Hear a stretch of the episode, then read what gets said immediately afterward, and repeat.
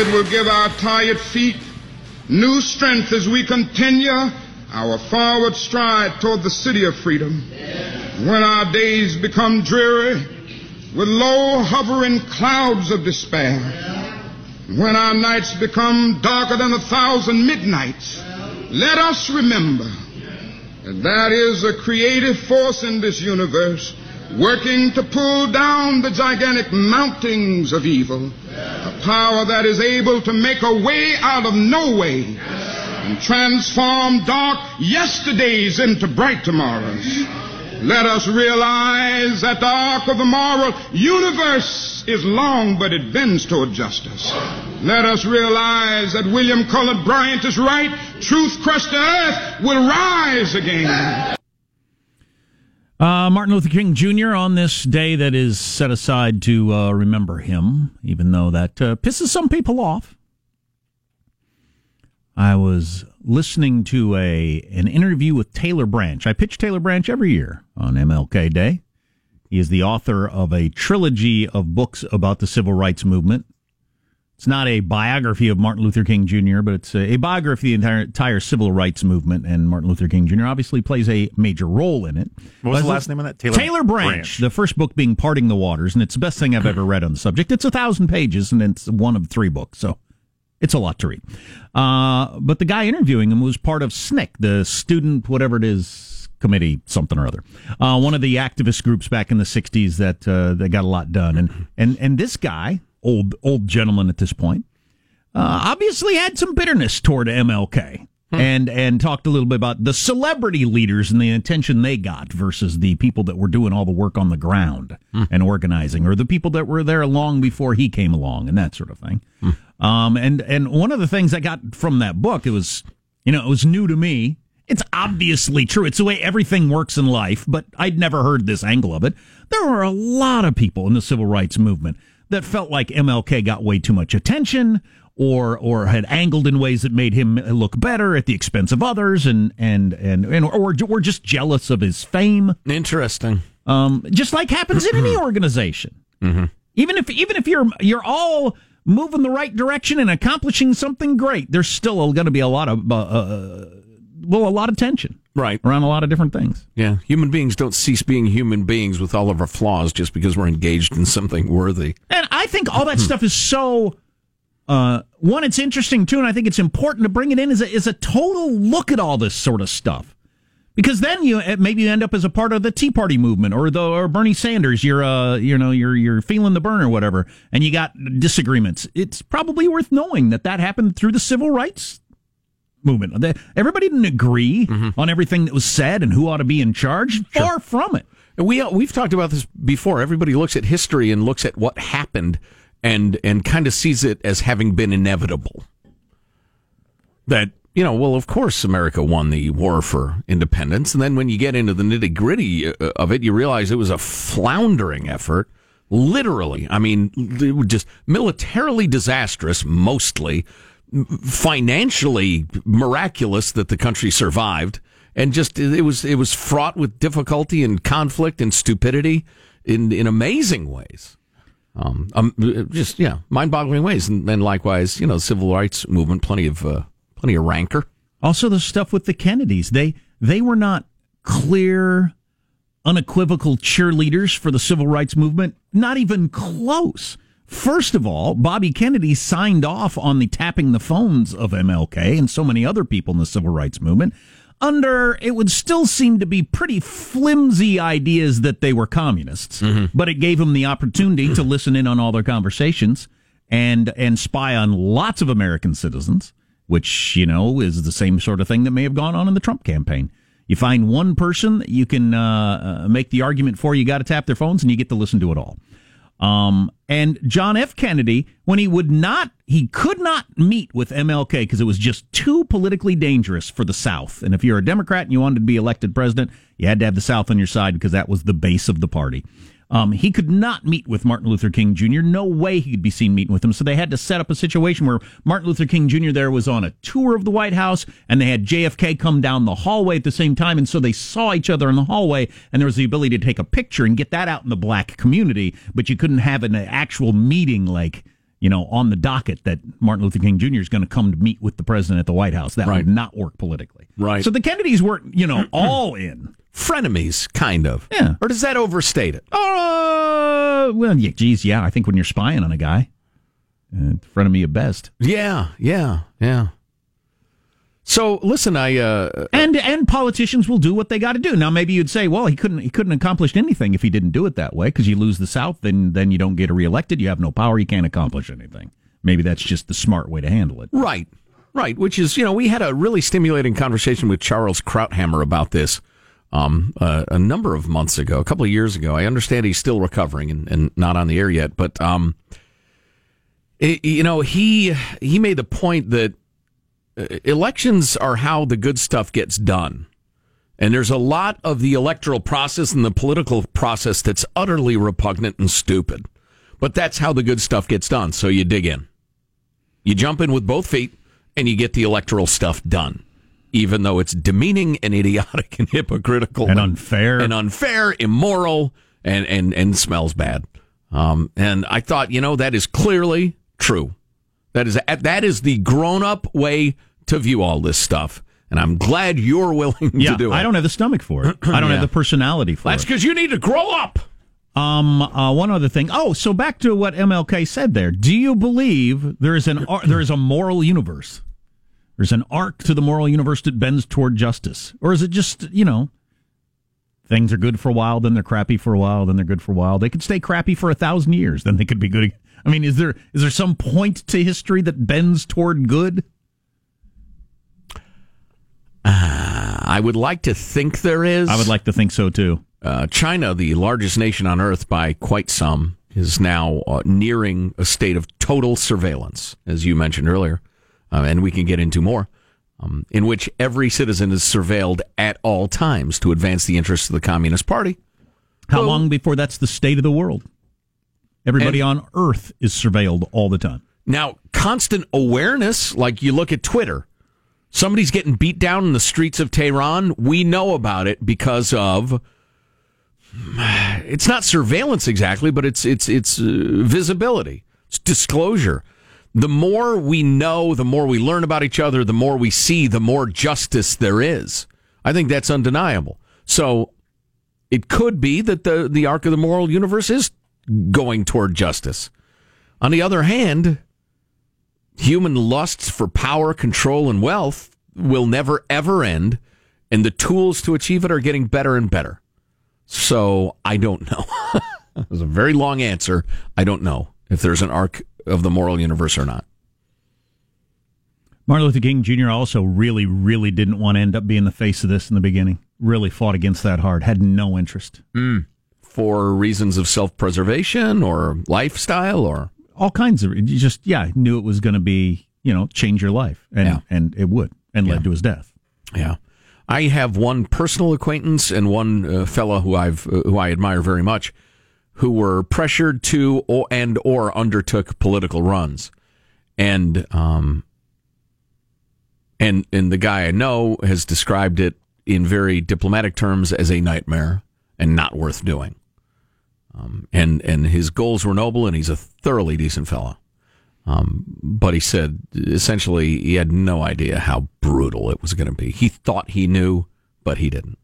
And and the other guy is J.D. Vance, the author of Hillbilly Elegy, who various people want to run for gov- for uh, uh, the Senate in Ohio, and he has been demurring. So yeah, I totally get why you know Dr. King would, and and he wasn't like going for being a senator. He was, you know, at the forefront of a, a, war, essentially an ideological war, and uh, well, with the result that you know he knew was possible. We should uh, play some more of that later. Yeah. Huh? we got a whole show ahead of us. Yeah, and I've been reading, rereading um, sections of his uh, famous, legendary uh, letter from the Birmingham jail uh, to his fellow clergymen, who were all civil rights activists, explaining why he did what he did the way he did it. And I think a lot of what he said and a lot of his strategies would be decried by some of the current crop of hardcore activists as pathetic and way too conservative. You going to hit us with some of that? Yeah, sure. Awesome. All coming up on the Armstrong and Getty Show. This is Armstrong and Getty. The voice of the West.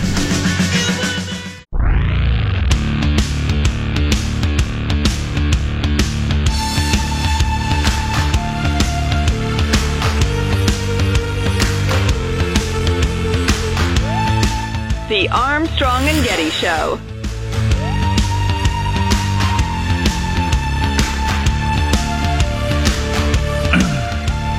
So these are the girls that are actually going to perform at the Olympics That- for North Korea. I don't know if they're actually going to perform. I know that uh, that Fathead wants them to perform. I'm sorry, Kim Jong Un. Yes, we're friends now. He's met with the South Koreans. The Dove of Peace is flying over the Korean Peninsula. This is the nationalistic girl band Moranbong song with "Let's Learn."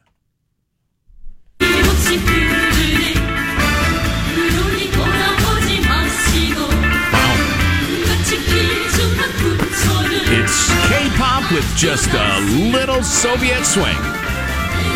And they dress a little skanky. I noticed that. That's a K-pop thing. You got to. You got to. It's kind of interesting for North Korea, but When I look at a record, I say no thigh, no buy. Mmm. There you go. So hopefully we'll see a little at the Olympics, which is coming up soon. Record is an old timey word for download, kids. so Kim Jong Un has a hot chick band that he's trying to foist on the world. And- is he like the impresario? He's the Simon Cowell behind him. One of the girls is his wife, right? Or did he marry one and then she left? I left the group. Anyway, he's married to one of them in, in some capacity. Yeah, right. Whatever that means when you're a communist dictator. Yeah, we fell in love. We met. I went to her dad. I said I'd like her hand in marriage, and if you don't give me her hand in marriage, I'll cut off both of yours. And uh, I'll machine gun you and feed you to dogs. exactly, maybe in reverse order, which is worse. One funny thing I thought on uh, 60 Minutes last night about so when we've seen pictures of their weapon, do you remember the picture where you had uh, Fathead and this this round thing that they claimed was a bomb or something, and him and the yes, I Sansa standing remember. around it? It had, uh, yeah, the, the cords coming out of it. So our It looked like it, somebody was trying to jumpstart it. our nuclear expert was trying to determine how big a bomb that is, so you'd get an idea how much devastation it could do if it hit, for instance, Hawaii or Los Angeles. And they said, "How did you determine that?" And they said, "Well, we have a rough idea of how fat we think Kim Jong Un is, so we were looking Ah. at the comparison of how round the bomb is, Right. To the to the circumference of his belly. It appears how- to be that's- 0.3 uns. That's actually how they determined it. Wow. so we have better intel on how fat he is than their bombs. Yeah, because some people have met him. He'd and he'd met the scientists. He knew how tall they were. They compared that. Dennis Rodman has met. Right. Yeah, so Yeah, because I know they pumped Dennis Rodman for information Yeah. about him.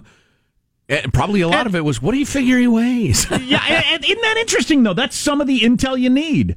How fat is the guy? So when he's standing next to a bomb, we have some idea how big that bomb is. or how thick a missile is, or something Uh-huh. like that. People around the world look at him. They think he's five eight. Look at these guys here. Look at them. They appear to be all 280 pounds. look at them. Anyway, So, uh, listen here. I have been rereading um, uh, Dr. Martin Luther King Jr.'s uh, letter from the Birmingham jail, which is rather a, uh, a famous piece of rhetoric. And if you haven't read it or haven't read it lately, I suggest you do. Um, eh, we'll have a link at armstrongandgettyradio.com in case you're completely incapable of doing a Google search. Um, and you can just click on it real quickly and find it. Um, it, it, it is best in known- case you can't do the most basic thing in the modern life, I, I can't imagine search you on Google. own a computer. and the, although you might forget what city he was in, blah blah blah, you keep looking for Atlanta jail or whatever, and you'd come up dry. So we'll have a link for you. You know, another interesting aspect to all this, and none of it makes it less of a big deal. The marches, the risking their lives, they're putting it all on the line for civil rights, and how freaking off track we were as a country, not letting people vote and all that sort of stuff, and Sure. uh, everything that was going on. Terrible. Um, none of that lesson, but it's all complicated by all this other stuff, including like this letter and so much of the MLK stuff that the family has been reluctant to allow to be public. They wanted to profit from them. A lot of people in the family M- make it, you know, something that they they sold to people as opposed to just putting it out there Right. in a museum or online or whatever. Whatever. People going to be people. People are going to be people. That's Yep. right. Yep. So uh, his letter is best known for the incredible powerful, gut wrenching eloquence of his description. Well, uh, first of all, if you're not familiar with it, he was responding to some criticism slash questioning from eight white clergymen, all of whom were civil rights uh, activists or certainly sympathetic. They were with him on, you know, black suffrage and that sort of thing and, and civil rights, but they thought he was moving too fast and was too radical. And and he wrote them a rather long uh, letter. In fact, he joked at the end of it that he'd practically written a book um, from the Birmingham jail to explain uh, his reasoning. And and it's best known, as I started to say, for its uh, incredibly eloquent and absolutely gut wrenching and and inescapable description of what it was like to live, to raise little children in a racist society. It's a very long paragraph um, that begins with, well, he's talking about why they're urging him to wait, to be more patient.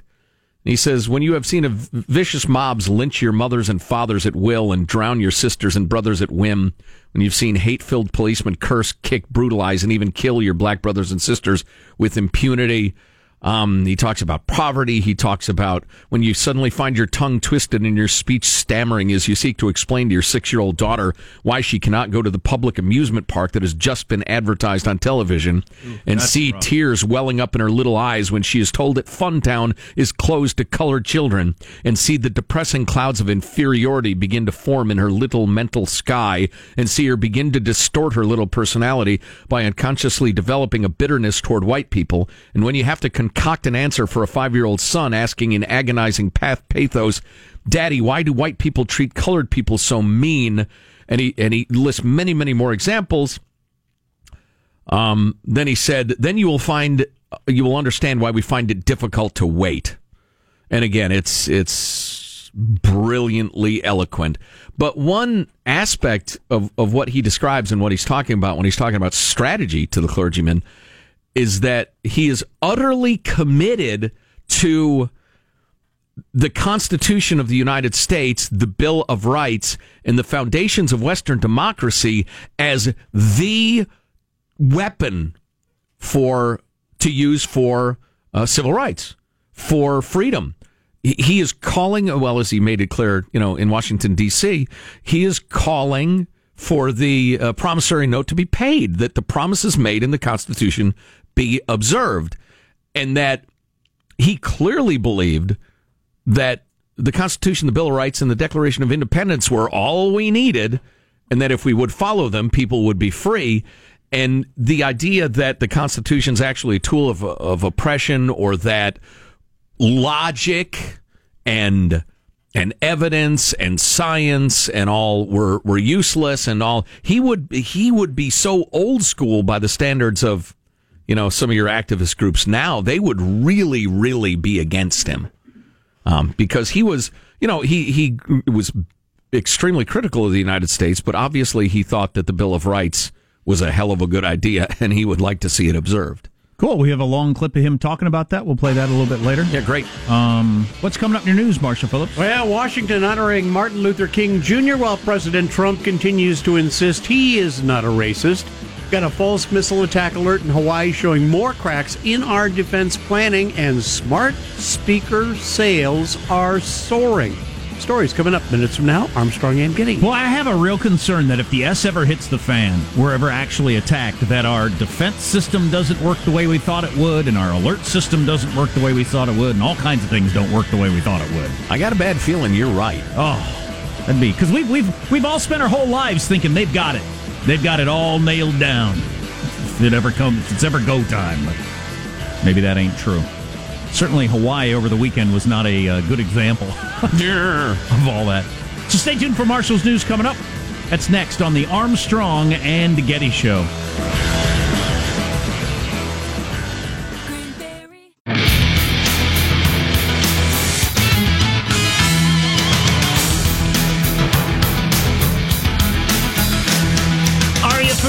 The Lonely Planet travel books? Back when I used to go anywhere ever, I used to read those. They're they're pretty handy if you're a certain sort of traveler. oh yeah Um, love them Trump is wrong about immigrants, says Lonely Planet, and S-holes. Lonely Planet offers an alluring guide to the world's most beautiful and unusual toilets. So there you go. There you go. It's funny. We had a uh, an alert listener also send us a uh, a copy of the the famous map of San Francisco showing you where there's human poo day by day, hour Ew. hour. So you talk about a poop hole. I'll tell you this: you head to North Beach, walk with impunity, and enjoy yourself, as there's very little poo there currently. On the other hand, if you're uh, in the Tenderloin, you might as well get yourself a hovercraft because, judging by the map, it's going to be difficult to make your way without sullying your footwear. Gross. Yeah, I'm telling you. Let's get the news now with Marshall Phillips.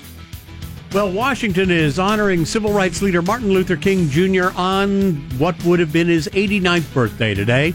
Before laying a wreath at the King Memorial, King's son, Martin Luther King III, said the nation's got to come together if we're going to solve our problems. to not just provide leadership in our nation.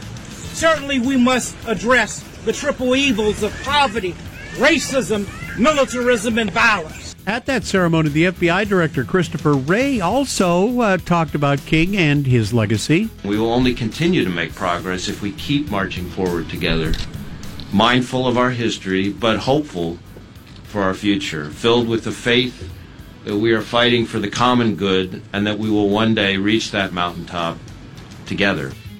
Meanwhile, President Trump, who is still at his Mar-a-Lago resort in Florida, once again was insisting he's not a racist. Trump making the denial yesterday, telling reporters, No, I'm not a racist. I am the least racist person you have ever interviewed. That I can tell you. Well, that's a red letter day then. hey, honey, guess what happened today? I interviewed the least racist person I've ever interviewed. It's exciting. An emergency alert that mistakenly warned about an inbound ballistic missile showed that many Hawaiian residents don't know exactly what they're supposed to do if the attack was real. The blunder that caused people statewide to think they were about to get hit I don't have a plan for an incoming nuclear missile. I have zero plan for it. I had never thought about it before. I suppose I'd go indoors. There you go. There's a first step. the blun- then uh, the blunder that caused people statewide to think they were about to be struck by a nuclear missile is feeding a lot of skepticism about the government's ability to keep them informed in a real emergency. The state remains rattled two days after the mistaken alert was blasted out to cell phones with a warning to seek immediate shelter, and then took 30 some odd minutes before the state got around to correcting that alert. Uh, I'd like more information. The government could do a better job of uh, uh, informing us, for one thing. What sort of uh, weapon do we think they have, and what would that do if it hit Hawaii? Wouldn't you like to know that? Would it obliterate all, all of the Big Island, or would you be okay on? I haven't heard any news on level this. Honolulu. I don't know. How about some expert analysis on this for crying out loud? Well, they hadn't even bothered to like prepare a message that uh, stand down, everything's fine, Right. or that was a false alert. They just they had the one message: run for your lives. Uh, so yeah, that sort of advanced analysis, it's going to take a Well, while. how would you expect people to have a plan if the, if if nobody's released information? For instance, if the bomb hits in Honolulu and you're 50 miles away, you would be okay, but there might be falling debris, so try to be indoors. They haven't released any information like that. Yeah, shouldn't there be one of those charts that show you, all right, if the missile hits X, here's your band. If you're 100 miles to 150 miles, do this. If you're 150 to 200, do this, blah, blah, blah.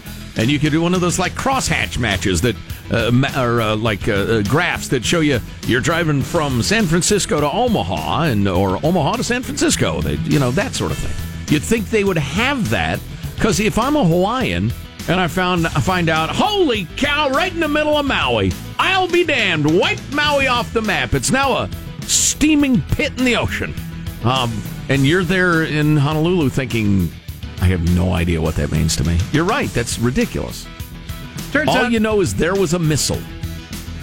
turns out one in six Americans now owns a smart speaker, which is about 16% of all of us. That's according to a new study from uh, Excellent math. from uh, Edison Research. It's up about 128% higher than just one year ago. More excellent math. What's a smart speaker? That's that means somebody's listening to you. Amazon's Echo speakers? Yeah. What do you have? You got uh, Got Amazon? an echo. I But got that- an echo. But, but is that what smart speaker means? I don't Yeah, know yes. what we're talking Yeah, about. yeah, Okay, yeah, yeah. so that's if you've got a device that's listening to you. And that Hmm. you can you can talk to and make requests of. So And- pretty soon, as we were talking about Right. China trying to get full surveillance going, we'll have uh, everybody in America will have a smart speaker that, at least in theory, the government could use. The government won't have to surveil us. We're doing it to ourselves. Oh, oh, absolutely. yeah. in China, they're Yeah. spending all this money. We're doing it ourselves, and the government just then needs to tap into it. It's gonna be an uh, there's a decent chance it's already happened. Oh, yeah. Yeah, it's an opt-in policy. It'll just be too inconvenient not to be a part of these things. I don't want to be tracked by the government, but I sure do like playing my favorite songs, so. Yeah, it's so much easier just to log in with Facebook than to create a new account. Those sort Right. of things. That's how it's Right. Slowly, inch by inch. And then you can tell one device to tell other devices what to do. And you don't have to get involved with telling your devices what to do. Alexa, order 500 gallons of motor oil. Enjoy that, folks. That's a wrap. That's your news. I'm Marshall Phillips, the Armstrong and Getty Show, the voice of the West. Oh, I so love doing that. so, uh, Dr. King's stuff on just and unjust laws in the letter from the Birmingham jail is it, it's a must read. Must Okay. read. Okay. Some more of that coming up? Sure. Joe informing us on this historic day. Well, I, I, my p- opinion, and it's been so for years, is that Dr. King has been turned into some sort of, you know, emblem, A- and or a guy in a statue. And what he actually said, believed, and preached has become completely lost. He's now like a, a lunchbox more than a, a, a, a moral leader. Interesting. Stay tuned to the Armstrong and Getty Show. Armstrong and Getty. The voice of the West.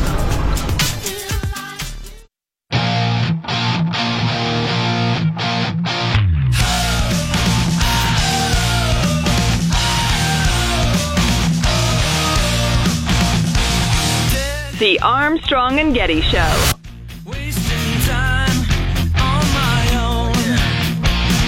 All we say to America is be true to what you said on paper.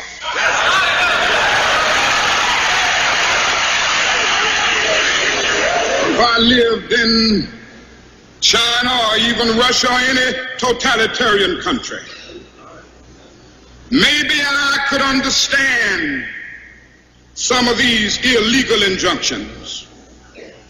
Maybe I could understand the denial of certain basic First Amendment privileges because they haven't committed themselves to that over there. But somewhere I read of the freedom of assembly. Somewhere I read of the freedom of speech. Somewhere I read of the freedom of press. Somewhere I read that the greatness of America is the right to protest far right.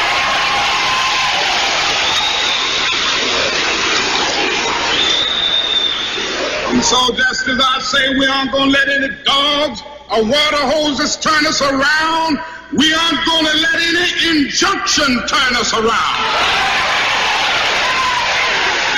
So there you go on Martin Luther King Jr.'s. Is this in theory? Is this based around his birthday, or how do they choose this day? I don't remember. Got to be around his birthday, right? Um, it's a government holiday, so we got more on that sort of stuff coming up. Yeah, the uh, breaking the law while you're demanding that the laws be enforced. How he justified that and his thinking on that, which is quite persuasive, quite good. Yeah, just and unjust laws, that sort of thing. Yeah, he was- Definitely worth a read. He was born January 15th, 1929. It is. It's unbelievable. I remember Colin Powell talking about when he, uh, you know, he he ended up being the first black Secretary of Defense, and um, when he first came to Washington D.C., they had separate drinking fountains in the Pentagon, which is unbelievable Yeah, in our nation's capital. yeah, It's incredible yeah. It is. that it lasted that long. Just amazing. Uh, so Michelangelo, our board operator, was gone for a couple days last week. He went to Las Vegas to the Consumer Electronics Show. When did you get back, Michael? I got back on uh, Friday evening. Okay, you spent a couple of days there. Yeah. Did you have fun in Vegas aside from the Consumer Electronics Show? Yeah, except the Consumer Electronics Show. I mean, that weekend, it is Vegas, basically. It is huge. There are so many people there. Interesting. So you'd go to a hall and it was just super crowded Yep. and that sort of thing. Yeah, it was. And as you mentioned last week, it's scattered all over the city and all sorts of right. different. It was at the Venetian, the Sands, and then the Convention Center. Cool. What's the What's the most awesome thing you saw? I would say the new TVs, the 8K TVs, were really impressive. God dang it, 8K. I know. Well, at least this one came along so fast. I never even had time to get the 4K. Yeah. So Are they available now? Can they be bought? or no, are they're they not prototypes? available yet. Probably Yeah. three to five years or something like that. Oh, that. really? Yeah. Hmm. But you could you could actually see a difference between a 4K and an 8K. Yeah, they had the 4K on the right and the 8K on the left, and of course, you know they. I'll believe you. But Yeah, it was good. It was good. Yeah, those of you who are hip to tech, you're going to be bored to death with this next sentence or two, but those of you who are not, the thing is, there isn't much to see, really. There is some programming in 4K now. You can find it, but it's not like your favorite shows are in 4K. Sports aren't in 4K, are they? Movies aren't in 4K because you got to record them, you know, in such a way that you got that many pixels or whatever the heck the term is. Uh huh.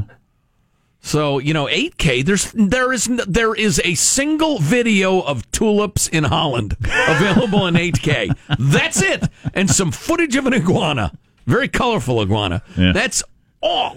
It's got an eye that goes around. Oh yeah. And if you just want to watch that over and over, it's cool. Hey, I saw this article that based on the Consumer Electronics Show, the whole wearables trend is over because it was nowhere to be seen. Did you come across? Because a couple of years ago, that was the thing, and it's come and gone apparently. Yeah, there wasn't as much stuff. A lot of them were Fitbits, but they were all pretty much exactly the same. It Mm-hmm. was just same. Does the same thing. Measures your heart rate, measures your sleep. I just you never can tell, but I wonder if we maxed out pretty quickly on the number of people that want to know that stuff. There is a certain percentage, and they've all got one, and that be. was it. Well, remember when we were going to have like e shirts, i shirts? They're going to have fibers woven into them that would tell us this and do this and Do that. I need for to know? That's the question. Well, apparently nobody does.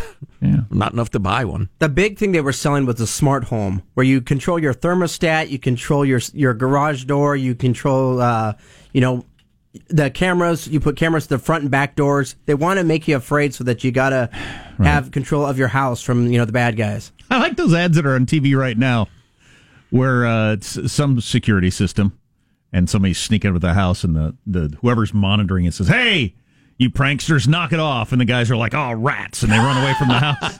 like it's just kind of a fun little prank you play on breaking, you know, uh, breaking into people's homes, stealing their stuff. Right. Oh, dang Right. it! They caught it. Hey, us. you, what are you doing?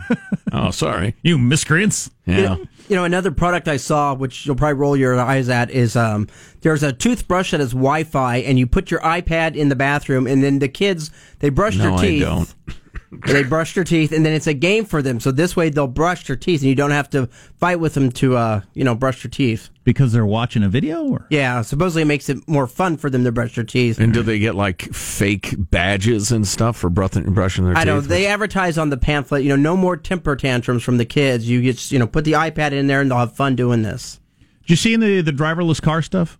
A little bit of that, but I, I couldn't really get to it. The crowds were, you know, so big. You can't get around very well in this thing because um, it's so huge and there's so many people. You are shoulder to shoulder. wow. Oh, So- that'd be a nightmare for me. I yeah, I'm that. glad I went. I loved, I enjoyed the experience, but I think that's something you go once or twice in your life, and that's about it. Did you do anything Vegasy? Just we uh, did play a little bit of slots. I won fifty dollars, and um, as far as food, I, I, did- I didn't realize how expensive Vegas was going to be, so I didn't bring enough cash. So I ended up eating at Outback of all places, and even that was expensive because Yeah. the casinos always hike it up. So, You Yeah. didn't bring enough cash and you ran out of money? well, I mean, I didn't plan. You know, for taxi rides were more expensive than I thought. Uh, food was more expensive than I thought.